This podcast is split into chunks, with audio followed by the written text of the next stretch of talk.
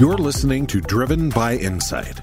Join Willy Walker, Walker and Dunlop's chairman and CEO, as we bring you fresh perspectives about leadership, business, the economy, and commercial real estate. Willy hosts a diverse network of leaders as they share wisdom that cuts across industry lines. His guests are experts in their fields, from leading economists and CEOs to Harvard and Yale professors, and everything in between. Our one goal is simple providing you with unique insights, unparalleled data, and real time market analyses. This is going to be a fun one and hopefully a very engaging discussion with two incredibly smart and insightful friends. I think it's noteworthy to focus on their two firms for a moment before we dive into today's discussion. I have a long history with Morgan Stanley from having worked there uh, way back when to uh, asking their wonderful investment banking and equity capital markets teams run by Seth Weintraub and Raj Dhanda to help take Walker Dunlop public back in 2010. What James Gorman has done with Morgan Stanley since he took over in 2010 is truly amazing. I can give you one data point that I think says it all. Morgan Stanley's market cap is $151 billion today versus Goldman Sachs at $113 billion. Morgan Stanley has scaled quicker. It's built an incredible asset management platform and has entered the broader asset management market by its highly strategic acquisition of E-Trade um, earlier in early in 2020. It's also astounding what Jamie Dimon has done as CEO of JP Morgan over the past two decades. Many of us remember when Jamie and other bank CEOs were invited, and I use that term generously, to the Treasury Department in 2008 in the depths of the financial crisis and having to sign on to TARP.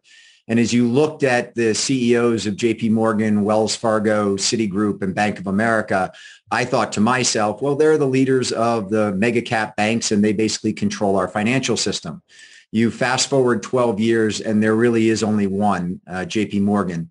Uh, JP Morgan's market cap almost eclipsed half a trillion dollars last week and sits at 463 billion today. Uh, what's amazing about that number is that that's 140 billion dollars more than the second largest bank, Bank of America. Or put in a different way, that difference in market cap between B of A and JP Morgan is slightly less than the total market cap of Wells Fargo at 160 billion and Citigroup at 150 billion. So think about that. You need to add all of Citigroup to B of A to get to JP Morgan today. If any of you have read, have not read Ron Chernow's amazing book, The House of Morgan, uh, I would strongly recommend it.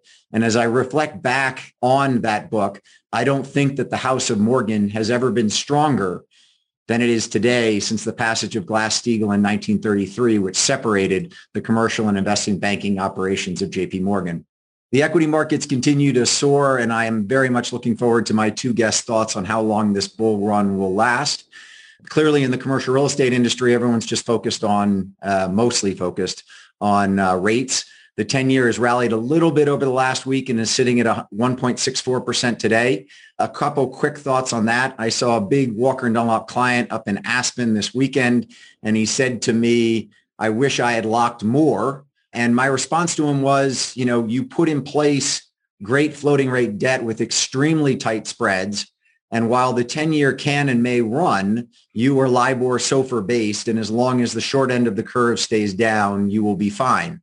I think it's also important to keep in mind that most economists believe the 10-year will move from its current 164 level up to somewhere around 350 over the next three to four years. First of all, unlikely it just kind of slowly ticks up there. We'll see some fits and starts on that. But I think it's important to keep in mind that if it gets to 350, which in today's world sounds incredibly high, it will still be significantly below where the 10-year was in 2004 and 2005 when it sat in a range between 4% and 450 and I would point out that the U.S. economy, the commercial real estate industry, and the home building industries all had a very, very good two years in 2004 and 2005. So that's my 30,000 foot. Now I'm going to turn to the real experts in uh, Rich and uh, Rick. Uh, Richard Hill is managing director at Morgan Stanley and head of the U.S. Commercial Real Estate Research Group. Uh, Richard graduated from Georgetown University and Rich and I have 57 mutual connections on LinkedIn. Uh, as I was looking at his bio and other things in preparation for this, that then sets me up for a comment about my buddy Rick Shane, who is head of JP Morgan's consumer and specialty finance team. He has received many accolades as one of the world's best financial services analysts. Rick is a graduate of Johns Hopkins University undergrad, BC Law School, the University of Chicago, where he has an MBA, one of those highly, highly overeducated people. Uh, and I couldn't find Rick on LinkedIn. We might we might need to send a memo out to JP Morgan to allow you, Rick, to, to, to get on LinkedIn. It's, it's, it's an incredible new technology platform that will help you spread your word about the research you're doing. So first of all, to the two of you, thank you for joining me. It, I would, uh, it's really fun on this webcast because the two of you typically are asking me questions and I get to turn the tables and ask the two of you questions, which is a real joy for me. So both of you went to fantastic universities in Georgetown and Johns Hopkins, yet interestingly, they are both one-trick ponies with regard to college athletics, Georgetown with basketball and Hopkins with lacrosse. So right out of the gate, I need both of you to give me your one stock or one sector that you were all in on right now. So Rick, let me start with you since I think I know where you're going to head with this response. Sure. Thanks, Willy. And uh, I'm chuckling about the LinkedIn comment with this audience, everybody's familiar with the concept of leverage. I don't need LinkedIn, Willy. I can call you. That's my leverage. So anyway, when when we look at the world right now, we have turned um, particularly bullish on the consumer, specifically the credit card issuers. Our thesis there is actually pretty simple. If you go back to last year, it would have been inconceivable that consumer credit from a from a pure credit performance perspective would be approaching its best levels ever. And the contrast is that if you go back and look at the reserves that the companies built in anticipation of an incredibly challenging environment versus the reality that they're experiencing, it's going to be a catalyst for reserve releases, excess earnings, repurchases, higher dividends. And it's just a very clear path in my mind over the next 12 months. So Rich, to you. Yeah, well, first of all, uh, Willy, I'm going to take exception to Georgetown being a one-trick pony in basketball. We barely made the NCAA tournament. I ran on the track team, and our soccer team is the defending NCAA championship. Maybe the basketball team will get back there one day. Uh, look, at the risk of pandering to you, I'm going to give you one subsector and, and one stock, but the subsector is apartments, uh, specifically coastal apartments. Coastal apartments were left for dead um, by myself almost a year ago to the day when we downgraded the sector on April 1st of 2020. We had a really simple thesis. Uh, rent growth and job growth are highly correlated. Where we stand 12 months later uh, is we are seeing real green shoots emerge in the coastal apartments. Occupancy is stable to improving. Rent growth is less bad. What we think the market underestimates is that a lot of the rent growth decline, so when you hear New York City's down 25 to 30%, that's driven by rent concessions. That's driven by three to four months of, of free rent. As demand bounces back in these major markets, which it will in the second half of the year, we see a real scenario where same-store revenue growth is going to be called in the mid to high single digits, and dare I say, in the first half of 22, it can be in the low double digits. So when you look at these sectors that are really beginning to rebound, and they look, they screen as very cheap to the S&P 500, we think that there's a real chance that uh, that the generalist investor base is going to get behind them, not only because revenue growth is accelerating, but it's a hedge against inflation. In terms of a stock, Simon Property Group, I have never been overweight Simon Property Group before. The company lost $20 billion of NOI in 2020 versus 2019. We think the market is assuming that none of that ever comes back. It is the great pull forward, pull forward and retail rationalization. I think you will see uh, the company beat and raise in the multiple rise the coming years. So I'll stop there. Great. I want to I want to come back to both of those themes in a moment.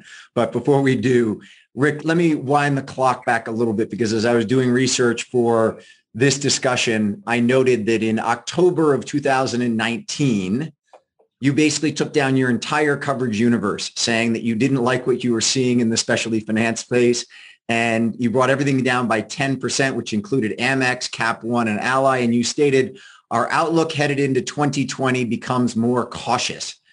I just want to know, did you get some memo that there was a pandemic that was going to arrive on the shores of this country at the end of January back in October of 2019? thank you for kindly editing what I said next, which is that our part of our thesis was that the market, based on a series of unprecedented events going back to the GFC, basically assumed whatever was going to happen next would be unprecedented. And our hypothesis was you can't have everything be unprecedented. So we may have gotten uh, a little bit lucky in terms of being more cautious headed into 2020, but certainly the second part of that in terms of being a more normal downward cycle, uh, we weren't anywhere close.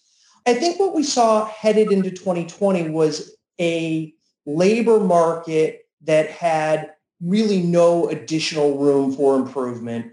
Uh, we were facing an accounting change that was going to force companies to take pro-cyclical reserves and that uh, we had some concerns about the combination, both in terms of fundamentals and in terms of valuation. In hindsight, uh, obviously the pandemic was the intervening event that no one anticipated. The consequences of that, as I touched upon before, completely unexpected. If we'd sat here on April 1st, 2020, and said that charge-offs and credit were going to be at all-time lows 12 months later, we would have been wrong. And we spent most of the summer arguing that reserves in the space were not high enough, that companies needed to be more cautious than, than they were behaving. The reality is that economic stimulus has been successful. Programs on behalf of lenders in terms of forbearance and abatement and flexibility have been very successful. And we are entering a recovery with a consumer who is well positioned to participate in that recovery, particularly when you see the labor markets go with it. So Rick, on that, just you talked about if we were sitting around on April 1st of 2020, we would have never predicted where we are. When was it then you started to see green shoots? All of us kind of replay 2020 and it appeared as if everything went from, you know, sort of March, April, even into May was sort of the world might be coming to an end to then all of a sudden starting to see sort of shoots and opportunity where actually people were starting to invest capital. Markets obviously rebounded quickly. But what was it specifically that you saw? What was that data point that started to surprise you that said, hold it, this might not be what we thought it was going to be? Sure. It's a, it's a very fair question. So we spend a lot of time looking at credit card trust data. And uh, obviously, the charge-offs are kind of a lagging indicator, but what we started to see in particular was delinquencies declining on a year-over-year basis. There's a tremendous amount of seasonality, so you can't compare delinquencies from tax refund season versus delinquencies from holiday spend. But what we started to see was a pretty significant decline in early stage delinquencies. The way that we from a temporal perspective sort of went through this was in September, October, we started to say, look, there are two possibilities here.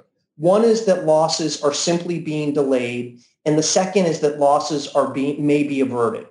And we didn't come to the conclusion in September October they were going to be averted. But what we basically said is the reserves are starting to price in the worst case scenario. And so you have this asymmetry that if losses are in fact averted, you've got upside. And if losses are delayed, you're fully protected.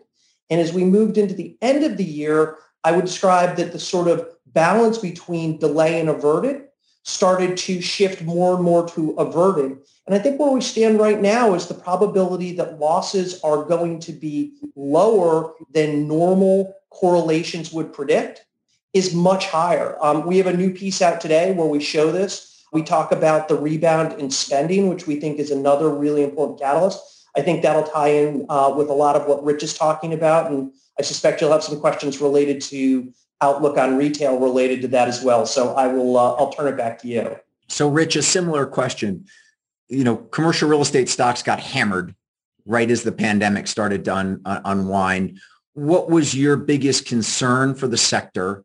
And then as you think back on it, what was your most, if you will, unfounded concern? In other words, which was the concern that you thought was going to be there and all of a sudden just turned turned into not being something you should be worried about? Yeah, it's the right question to be asking. We were quite concerned that the integrity of the commercial real estate lease was going to be challenged at the onset of the COVID crisis. We had never seen anything like this before where shopping centers were closed, people were moving away from apartments, uh, you couldn't go into your office building, and we thought there was a, a, a probability, a high one, that tenants of all types would say, I'm not going to pay my lease under force majeure clauses. Uh, happy to elaborate on what that means that ended up being the biggest boogeyman ever. It didn't happen. It didn't come to fruition. Yeah, there were some issues associated um, uh, tenants not paying their leases, um, but it was not nearly as bad as feared. So to answer your second question, what's the big concern that turned out, out to be unfounded? Uh, that of course. But I think the bigger point is how the debt markets really responded to this COVID crisis where there was unprecedented stress on the tenants, which put unprecedented stress on the borrower's ability to pay their mortgages. Lo and behold, lenders actually met at the table with their borrowers and worked through the crisis. They provided forbearance. They provided loan modifications. So as we sit here today, distressed sales are less than 1% of total transactions.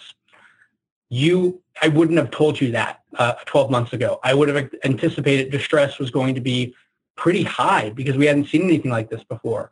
But it's an important point because if you go back to the GFC, property valuations only began to decline when transaction when distressed sales began to accelerate and property valuations only troughed when distress sales peaked. So if we're not going to see the distress, we're just not going to see a decline in property valuations. And guess what? Property valuations, at least headline property valuations, are up on a year-over-year basis and have increased for the past six to eight months on a consecutive basis. So Rick, on what Rich just said, think about that for a moment in the sense that the banking system went into the pandemic better capitalized than it's ever been. And obviously, this crisis didn't emanate from the banking sector. Hindsight's 2020 vision, but shouldn't all of us taken a deep breath and thought about exactly what Rich just said? Look at the banking system saying they didn't cause this like they did 2008. We've got ton, they're better capitalized than ever. We're going to make it through this. Yeah, look, I, I think it's totally fair. There, there was an element of blamelessness to what occurred last year that made it easier for parties sitting across from one another to choose to collaborate and be thoughtful in their responses. You know, my colleague Charlie Arestia focuses on commercial real estate and commercial mortgage REITs for our team, and he and I have partnered on that coverage for a long time. One of the things that we really focused on last year is the behavior of the sponsors related to commercial credit. You had a system where not only were the banks well capitalized, the sponsors were well capitalized, and they were looking at their properties and saying, okay, we have the resources to support this. And again, one of the things that we struggled with conceptually last year was how long a bridge that capital could provide. And the reality is through a combination of disciplined behavior by sponsors, policy initiatives, and frankly, you know, collaborative behavior on the part of creditors, you didn't have the problems that you had last time. Now, that said, one thing that does resonate in the back of my mind is when I think back to 2002, 2007, 2008, commercial real estate, as we moved through the crisis, because of the nature of the types of loans with the extensions that were available, there were less evident cracks early and there were longer cracks uh, as we emerge from the cycle.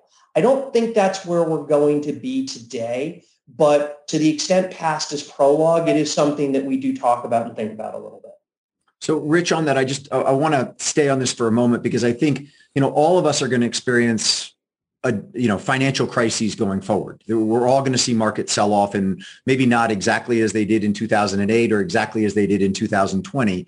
But I think for all of us who are investors, figuring out when you really need to pull it in and, and, and hunker down versus when you can get on the front foot and start to invest again is super, super important. I mean, that's like, you know, if you missed March and April, you know, if you were fully invested in March, you took a pretty big, you know, hit on the chin. If you were out of the markets for April and May, you missed a lot of the, of the rebound here and you had to have some real conviction to putting fresh capital to work during that period of time. And I think it is so helpful to look back at the GFC versus the pandemic and try and figure out what we can learn of going back to the root cause of the problem. And so just as Rick just said, you know, it wasn't caused by the financial services sector. And therefore, with the actions that the government took, with the not only capital structure of banks, but also of the borrowers, we really were set up for success if, if a couple things came together properly. Is there any additional element that you think either I or Rick haven't mentioned that was fundamental to how quickly the markets came back? Yeah, I think there's a couple things. First of all, do not discount how cheap borrowing costs were mm-hmm. and what that allowed distressed borrowers to, to, to do. We saw a pull down of revolving lines of credit. We saw people tap, uh, issuers tap the credit markets. There was an ability, given that balance sheets were really strong heading into this crisis, that they could they could actually have increased leverage to to uh, shore up their balance sheets and make sure they have ample liquidity. That is not something that happened during the GFC. In fact, the debt markets freezed up entirely. So may, maybe it's causation versus correlation, but the ability to the ability to uh, increase leverage and have liquidity, I think, significantly staved off what could have been a really bad problem. This would have lasted another two, three, never mind a month. And so just from both of you, a grade to the Trump administration and and if you will, broadly speaking, Washington's response to the pandemic from a financial standpoint. Rick? Sure. So look, I, I think Rich nails it that they the playbook that they learned from 2007 was executed perfectly in 2020. The intervention immediately in terms of the repo markets, the, you know, essentially QE4 uh, created stability in what I would argue are less risky asset classes. And then there was a cascade over time into the riskier asset classes. Willy, you touched on something that I, I do think is important in terms of timing. And having done this for a long time, one of the things that you learn to do is to sort of deprogram your own biases as an investor. And like everybody else, I know that I get caught up in the sentiment of what's going on in the markets, that when everything is going well, I'm ebullient and want to own everything. And when things are terrible, uh, you get on the phone with clients and, and you can't think of anything to recommend because you're so scared. We essentially keep a list of stocks that we want to recommend on the days when you don't want to talk about anything. And it's a pretty good discipline to have as an investor just to have that list of, okay, when I'm really scared and I know that I should be buying things and I don't want to, these are the stocks I want to buy. Yeah. And as I said at the beginning, JP Morgan and Morgan Stanley should probably be two of them on that list. So I want to get the final thing. I need a grade from you, Rick, on the administration's response to the to the pandemic from a financial standpoint. A minus. A minus. Rich? God, he took my answer. I'm going to say a B plus. Um, and look, I was debating between an A and a B plus only because I can't do A minus. But I will say, I think one of the things that the government did that was really, really good is they figured out who exactly needed money and who didn't. My discussions with, with various different people throughout the crisis suggested that they recognized commercial real estate did not need a bailout.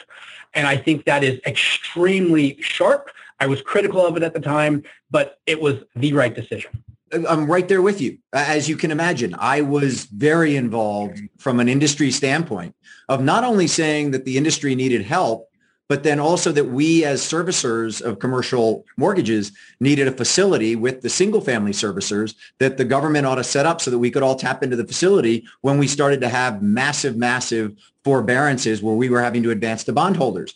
And you look back in and, and, you know, Dr. Calabria, who runs FHFA, sat there and said, you're not going to need it. And there wasn't a person in my industry who didn't say, oh, we're going to need it. And why wait until the crisis arrives? Why not put it in place so we can tap it now so we're good? Well, guess what? Nobody ever needed it. Even the big resi servicers never needed it. And so I think to your point, it is quite something. They, they, they saw something or knew something that few of us were seeing at the same time. And I, and I do take my hat off to them that they knew exactly who needed uh, what kind of relief at the time and sort of who didn't. So let me just quickly look at sort of the 30,000 foot, and then I want to dive into a couple more things specifically as far as themes and where we are on consumer debt and credit cards and student loans, et cetera, et cetera. But if you look at the backdrop today, we've got a Dow that's at 32,000. We've got, as I said previously, a 10-year at 163. We've got unemployment at 6.2%. You look at those three indicators and you say things are pretty darn good. I mean, you, it's hard to sort of look at those three and say, wow, just look back a year, as you said, who would have ever thought that we'd be there? Is that, are we seeing the real picture by looking at those data points and saying things are good, or is that a veneer over something that is behind the scenes a little bit more troubling to you? Yeah, look, I mean, everybody talks about the K-shaped recovery, and, and there is an element of that. But I do think that the stimulus that we've seen has done, to Rich's point, been effective from a consumer perspective of putting money in the accounts of the consumers who need it most. And that has been that's been the foundation of what we've seen. At the same time, we also need to acknowledge that the lenders have been smart and fair in terms of how they've treated consumers. Uh, I think one of the lessons that they learned from the crisis is a little bit of the prisoner's dilemma. By trying to put yourself ahead of the system, you actually do more systemic harm. And what's happened this time is through programs like loan forbearance, consumers have been given a chance to breathe. Um, I do think that there's one big difference, though. If you think about what happened in 2007 and 2008, there was to some extent a perception that lenders had contributed to the pain that consumers were feeling and you think about the ads that you were hearing that, you know, you should strategically default on your mortgage, you should work out your credit card debt. It almost reached a point where the historic ethos in this country of paying your debt was being diminished. And there was a lot of messaging around that. We didn't have this time, that this time. And so the willingness to pay, it's always about ability to pay and willingness to pay. The willingness to pay was much greater this time because to the point that you made up front, no one was at fault here this time. But on that, let me let me push you a little bit on that then. Let's just jump into student loans for a second because there is a lot of talk in Washington about some big student loan forbearance forgiveness program. Elizabeth Warren being the biggest advocate of that right now. You cover the student lenders, uh, student loan lenders you're, I would say, kind of sideways on that right now, given the political uncertainty behind it. Do you think that we get some type of student loan forgiveness program into any of this, either tax legislation or straight out legislation? And at what level do you think we get it? Sure. So it, it's a really complicated issue. And, and I think in some ways it's a little bit lost that people see it as a left-right issue and to be honest, we see it more as a demographic issue. If you think about my folks who are in their 80s or me, I'm Gen X, I'm, uh, I'm sort of right in the sweet spot of Gen X. Our generations paid for or our parents worked hard to pay for our education. And uh, again, you know, I'm sitting out here in, in, in, in San Francisco. I'm generously a moderate, but the idea of a program that essentially asked me to pay for the next generation of education, having paid for my own, isn't really a political issue. It's more of a generational issue. And it's funny, you cite Elizabeth Warren. I think the two people who we would consider to be the biggest proponents of student lending reform are Bernie Sanders and Elizabeth Warren. And it is noteworthy when you think about their age and the demographic of the voters who have been most supportive of them, yes, it's a very liberal voter base, but it's also, a, it very, very young. All of that is a way of saying that I think that getting this through is a lot more challenging than who's in the left-right majority uh, than people necessarily give it credit for. We had a call uh, coming into the year that we were uh, actually before the election uh, and without knowing that the Democrats would end up controlling both houses and the executive branch, that this was going to be a sort of fear that was overdone. Um, and I continue to believe that. The other problem with the student lending reform is that it doesn't solve the problem going forward. If you forgive t- today, what does that mean for someone who's 15 who's entering college down the road? Do they enter college borrowing money knowing that they're not going to have to pay it back? There are some real unintended consequences of this that are very complicated. So I, I think this, there will be a there will be modest reform, but of the 1.6 or 1.7 trillion of debt that's outstanding, I don't think you're going to see most of that forgiven. Rich, are you of similar thinking uh, to Rick on no real movement on student debt relief? And, and the reason I think it's so important to commercial real estate is that uh, you know that 1.6 or 1.7 trillion that's sitting out there keeps many renters renting they don't have the ability to put a down payment on a single family home. And if you know, you walked in with a magic wand and wiped away 1.6 or 1.7 trillion. There is a huge demographic in the United States that could walk out and put down a down payment because they've now lost that 50 or 75 or $100,000 of student debt. So it could have a massive implication on the housing markets if something happened there. Do you concur with Rick that it's unlikely it does, or are you actually thinking that something might happen that could influence the commercial real estate in single family markets? Yeah, well, there's a lot, lot to unpack there. Uh, I have a reputation of wearing my heart on my sleeve, so let me get on my soapbox for just a quick second. I firmly believe that we've sold our younger generations a bag of goods about going to college. I think it should be the right but not the obligation to go to college. Uh, that's said another way. Look, my, my grandfather would roll over on his grave if he, if he knew that uh, I didn't know how to change oil in a car. Don't laugh at me, Willy. You might know how to change oil in a car. I don't. Yeah. But, but the point being, like, you don't have to go to college. You can be a tradesman. Those are noble, noble occupations that can actually pay a lot of money. So I think it's less, I think Rick brings up some great points about the, the generation that does have student debt, and I'm going to come to that in a second. But I also think we need to just completely rethink as a society what makes someone valuable it doesn't necessarily mean they have to go to a four-year college to be a contributing member of the society and, and make a living wage. I'll put that uh, aside. So two points I want to make. First of all, I do think we have a problem uh, with student housing uh, in the United States. We have overbuilt student housing in the United States over the past decade, maybe even two decades.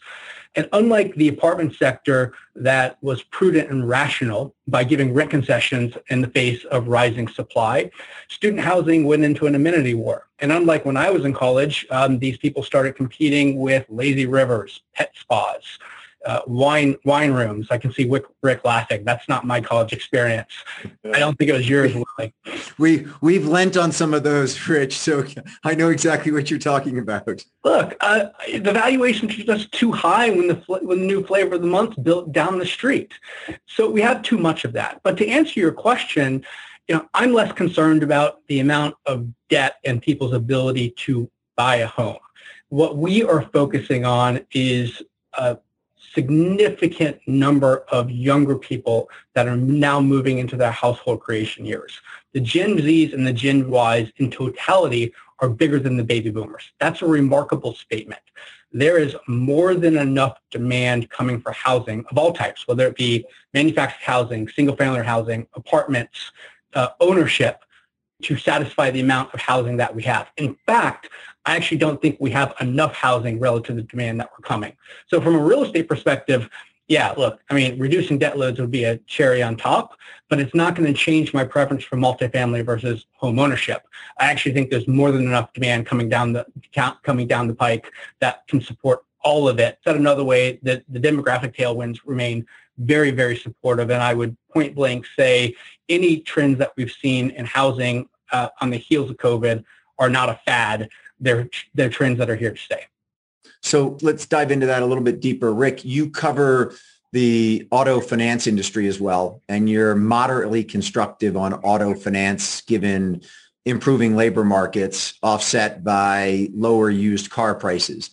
As I think about this, what's happened over the last year where the urban cores have sort of been vacated and everyone's moved to either suburban housing or suburban multifamily, we're now in this sort of reigniting phase where everyone's sort of like, okay, we're going to move back to the cities. We're going to get back to schools in center cities.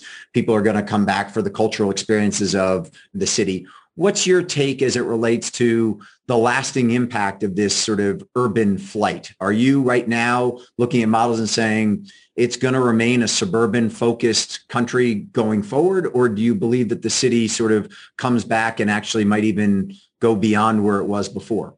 Yeah. It, so a couple things. And, and the one thing I, w- I would, I might tweak a little bit is I think we're a little bit more sanguine on used car prices than maybe what you, you had looked at depending upon timing. And the reason you, being, you sent it to me, so I mean, okay. if, if, this is if this is outdated over a month, I'm sorry, I, no, no, I, read something I, a month ago. You know. I, look, I, think you, what we've seen is really, really strong used car prices with some downward pressure from what I would describe as sort of really, really high levels. But what you have to remember is with the factories having shut down in 2020, you will permanently have fewer 2020 model year cars in the aftermarket than you would have had but for COVID. And when you think about supply demand, supply is going to be permanently constrained, at least on that particular model year.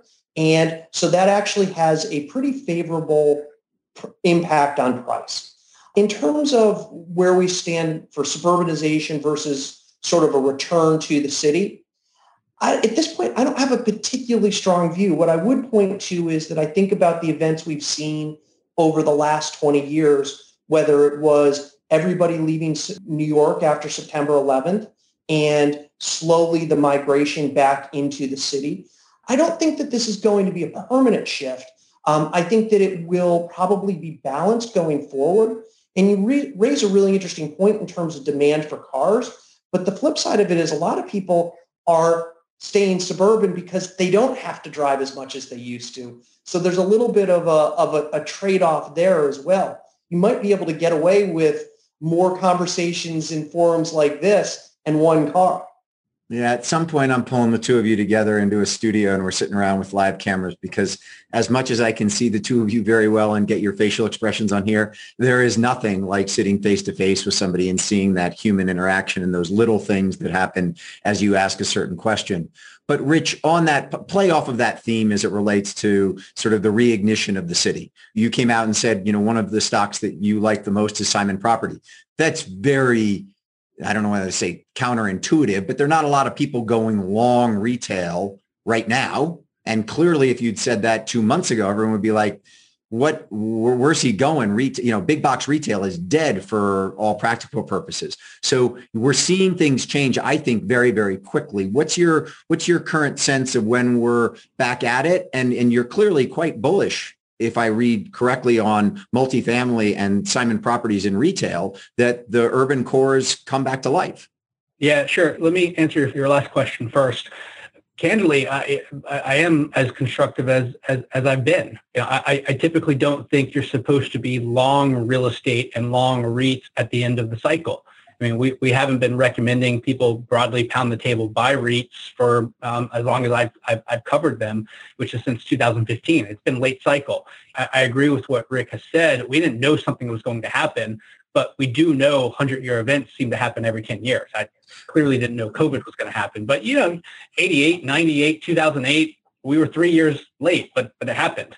Uh, so, so we are bullish on population migrations and on population migration specifically, I would argue that the market was really complacent about population migrations prior to COVID. We saw all these trends that are playing out in COVID-19 in the lead in the years leading up to COVID-19. I, I think one of the more interesting facts is uh, net out migrations of 35 year olds from New York City have been there for two or three years. 35-year-olds have not been moving to New York City for, for quite some time. Um, so we did see this move to the Sun Belt and the Southwest and the West Coast for a variety of different reasons. I am not a believer that the great cities of the United States are dead and never coming back. Uh, I think that they will come back as different, more vibrant, and dare I say, grittier cities. But that's okay, right? New York City was um, a very expensive city that that didn't appeal to a lot of people. San Francisco was probably to the same degree. So I think this will attract a new type of person back to the market. And I actually think it's one of the reasons that we're seeing Class A apartments in coastal markets bounce sooner than what we were anticipating. There are people selectively moving back, opportunistically moving back right now because rents, effective rents have dropped so so much. Um, but look, Willy, to answer your question, you know, we wrote our, we write this annual State of the CRE Cycle report every October, and we we entitled this one "Darkest Before Dawn." I am a steadfast believer that COVID-19 was a really, really good thing for commercial real estate. I know that's hard to believe, but let me unpack that for a second. Retail, uh, commercial real estate, not just retail real estate, but commercial real estate has been overdeveloped and overbuilt for decades and decades and decades. What this is requiring the market to do is think about the rationalization of overbuilt retail real estate, overbuilt real estate, take their medicine earlier, and by the way, inject capex into their properties. It's going to be, it's not going to be easy. It's going to be a little bit painful, but I am firmly of the belief that the remaining commercial real estate on the other side of COVID, whether it be a year, three years, five years from now, are going to be in a much better position than where they are today. So I look, I come out of this saying this is a good thing. Fundamentals are, are rebounding, and I think the asset class is going to emerge much stronger because the weaker aspects of it will effectively be pruned. So, Rick, if you if you take that as the as the sort of the backdrop, what's going to change here? In other words, as you think about consumer finance, as you think about the banking system, as you think about a, a bullish view on the equity markets, um, a bullish view on commercial real estate, you know, one of the reasons you downgraded consumer finance in October of 2019 is you couldn't have everything going perfect at the same time. So what's the what's the element we're missing here? Sure. So look, I, I think again, I really agree with the point that Rich just made about sort of the normalization or the reversion that we would expect. And, and six months ago, I think everybody was working from home and thought working from home was the greatest thing. And everybody wanted to work from home forever. And you saw all of those announcements and employees were excited about it. The number of people I have encountered in the last month who are relieved to be back in their office. Yeah, Rich, Rich is in the office today. Perfect example is there's something to it. Also, personally, I am part of the urban exodus or the suburban flight Having lived in San Francisco for 20 years, we moved out last May. And I have not been to the office. I've been to the office one time since last March. I was in the city last week for the first time in ages, and it was a 45 minute drive. My commute went from 15 minutes to 45 minutes. I think Rich is right. When I go back to being in the office more often, not only because JP Morgan's going to ask me to be there, but because I want to be there, because of all the benefits of being in the office, that additional commute is something that I am going to need to rethink. And I think that if you're Go ahead, Will. You, you, no, that, that, that, this is exactly where I got to last week in a conversation internally at Walker and Dunlop. This flexible work schedule. I'm going to be in the office today from 8.30 a.m. until probably about 1.30, 2 o'clock in the afternoon. And I'm going to hop in my car out of rush hour traffic and I'm going to be home in 20 minutes. If I had moved to an hour and a half from my office, that flexibility of doing in-face meetings in the morning and then going on to a Zoom call in the afternoon to be ready for a dinner or workout, a kid's concert recital, whatever the case might be, you lose. And so I think that one of the things a lot of people have thought is that the technology is sort of permanent and you're either at home or in the office. And my thinking about it is that the office is still going to be where culture and creativity happen we're all going to need to get back into that environment to share ideas, share a common sense of purpose, and then at the same time be able to benefit from what the three of us are doing right now. But if you live an hour and a half from your office, you lose that flexibility. And I think people like you are going to be challenged to stay that far out versus moving back closer to the office to, to, to get access to that flexibility. I think that's absolutely right. And, and again, when you think about that young, urban, traditionally urban professional, that's going to be even more acute. So I, I agree with you fundamentally there. And I also agree with the premise that what we're basically going to see is more of a hybrid best of both worlds type approach, which is you're in the office on the days you need to be. You can work from home on the days where it works well when you're, when you're doing your meetings online. Um, the same goes for corporate travel. We're looking at the same way in terms of our coverage of the credit cards. You know, it's been nice not to be on a plane all the time, but I have to admit, at a certain point, I'm starting to miss that interaction. I've traveled, you know, 150,000 miles a year for 20 years. I have a lot of friends that I have not seen in 12 months, and I'm looking forward to seeing them. And the other thing is this, the first time I'm on the phone with a client and I'm having a great conversation, and that client says to me, hey, Rick, really appreciate the time, but Rich Hill's coming in for lunch in five minutes and I got to get off the phone, I'm going to be on a plane. So it's it's going. We're going to see this in a, in a in a series of waves. It's going to take a little bit of time, but over and over again, we've seen that we get back to the norms. Yeah, I, I, completely concur on that one. I've been saying that for a while, and uh, I, I, think that we do see a snapback. It's the competitive environment. It's to exactly what you just said. If someone's going to have lunch with Rich and they're buying his research versus yours, you're going to go have that exact same lunch. And so, I mean, I, I, think that that's something that a lot of people have forgotten. That right now, this is the this is the medium at which we are all competing. We're all using the same medium to compete to get clients and maintain client relationships. The moment that someone is capable and willing to go meet face to face with someone and that makes them either successful or makes you not successful, your competitive landscape is shifted and you've got to you've got to modify adhere to what the new competitive landscape is. Well, and there's another factor too, which is, you know, take Rich, for example. Morgan Stanley's been investing in his travel and his relationships to, since 2015 they were in a position last year where they could harvest that. But the reality is you can't harvest that indefinitely, especially because there is always going to be someone who is coming up who's willing to do that. And if you if you don't participate in that part of the market, and this isn't true just for research analysts, this is true for people who are selling, you know, medical supplies or what whatever it's going to be. Once the ball starts rolling, it'll roll fast. Yeah. So Rich, let me let me ask you something as it relates to inflation rates and the dollar. So there's a huge amount of capital chasing commercial real estate, most specifically right now, multifamily and industrial. Clearly, the data that you publish shows that as far as 2020, multifamily and industrial did the best as it relates to aggregate sales volume, price appreciation or lack of, uh, of losses whereas the other asset classes of office, retail, and hospitality all suffered, hospitality suffering the most. As you look at the inflation outlook, everyone's freaked out that inflation might actually surge beyond the 2% number and that the Fed might have to raise rates. That's really good for fixed assets, right? So as an inflation hedge, fixed assets look pretty darn good. If you think about rates being relatively low, yes, they may go up, but it's still, you've still got positive spread between what you're buying at and what you're financing at. And then finally, the dollar and the strength of the dollar. And as far as putting any currency to work, if the dollar continues to appreciate, having a bet in a fixed asset in the United States looks pretty good.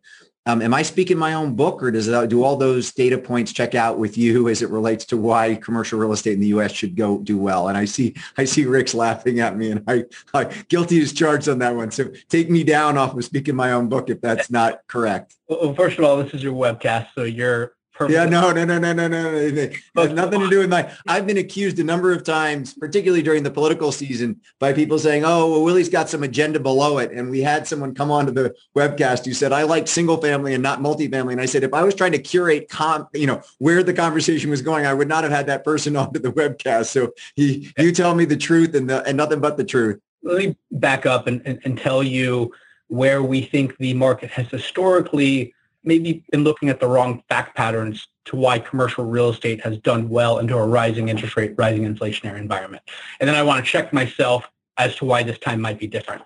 If you go back to 1980, we've been in a secular decline in 10-year treasury rates. Believe it or not, there has been less than five months since 1980. I'm not great at math. That's a lot of months where the 10-year treasury has not been lower than where it was a decade prior. So in January 1990, it was lower than where it was in January 1980. In January 2000, it was lower than where it was in January 1990. Secular decline in 10-year treasury rates. That has constantly allowed borrowers of uh, commercial real estate borrowers to refinance into lower and lower interest rates. Important because commercial real estate is inherently a levered asset class. So you could make the argument that these temporary blips and uh, these these rising interest rate environments we've seen over the past four decades are actually small blips on a secular decline in 10-year treasury rates. And of course, commercial real estate would do really well into a rising environment, rising rate inflationary environment because financing costs are actually coming down from where you financed 10 years prior. NOI growth is accelerating and lending conditions are loosening. So if you were if we were speaking 24 months ago, I would have told you a rising interest rate environment was a really, really big challenge for commercial real estate, uh, particularly given $2.3 trillion of commercial mortgages maturing over the next five years. Let me fast forward, though, and tell you where we are today. I am questioning if that thesis was wrong. Not, not because it was wrong, but where commercial real estate sits today. What REITs are actually doing really well in the face of a rising interest rate environment. They're up um, around 8% year to date that that's almost what we were expecting for full year returns um, five months ago. Why has that happened? Well, it's happened because the IRR you apply to own commercial real estate is coming down as interest rate, despite interest rates rising, because the risk premium is coming out of the market. Said another way, commercial real estate, whether it be REITs, debt, or real property, pretty cheap compared to the S&P 500. It's pretty cheap compared to $15 trillion of negative yield fixed income. And as the market has more conviction in the recovery, the discount rate can come down. And so there is a good chance that if we stay in this rate environment and even go a little bit higher, um, commercial real estate does perfectly fine because of the amount of money that you've seen on the sidelines.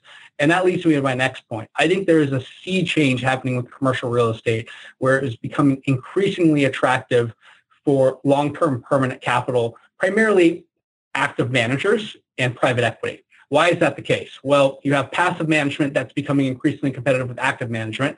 They're having moved into alternative strategies, commercial real estate being a big beneficiary of that. But more importantly, I think commercial real estate is becoming a true surrogate for traditional fixed income, given that the traditional 60-40 equity fixed income mix is not as attractive as it used to be. So when I speak to institutional investors, they're largely telling me that their allocations to commercial real estate that stand at the 10, 12% range are going higher for a number of different reasons. So look, it, it's not as though it's super cheap. We're clearly not at the bottom here. Property valuations have continued to rise, but we live in a relative world, and there's a lot of reasons to suggest commercial real estate can do a lot better than what we were expecting two years ago. So, Rick, as I think about where we're going from here, and you cover, you know, a lot of big financial services companies as well, especially finance companies. How big is fintech as far as a differentiator between the winners and the losers. And as you look at card issuers, if you look at auto finance, et cetera, et cetera, there are fintech firms that are gaining market share. They're stepping in between and sort of disintermediating the, the old relationships with new relationships. As you look out right now, how important is fintech to the industry you're covering and, and who's really on the cutting edge as it relates to fintech? Sure. So I'm, I'm going to pass on naming specific names to that question, but look, I think I think it's a mix.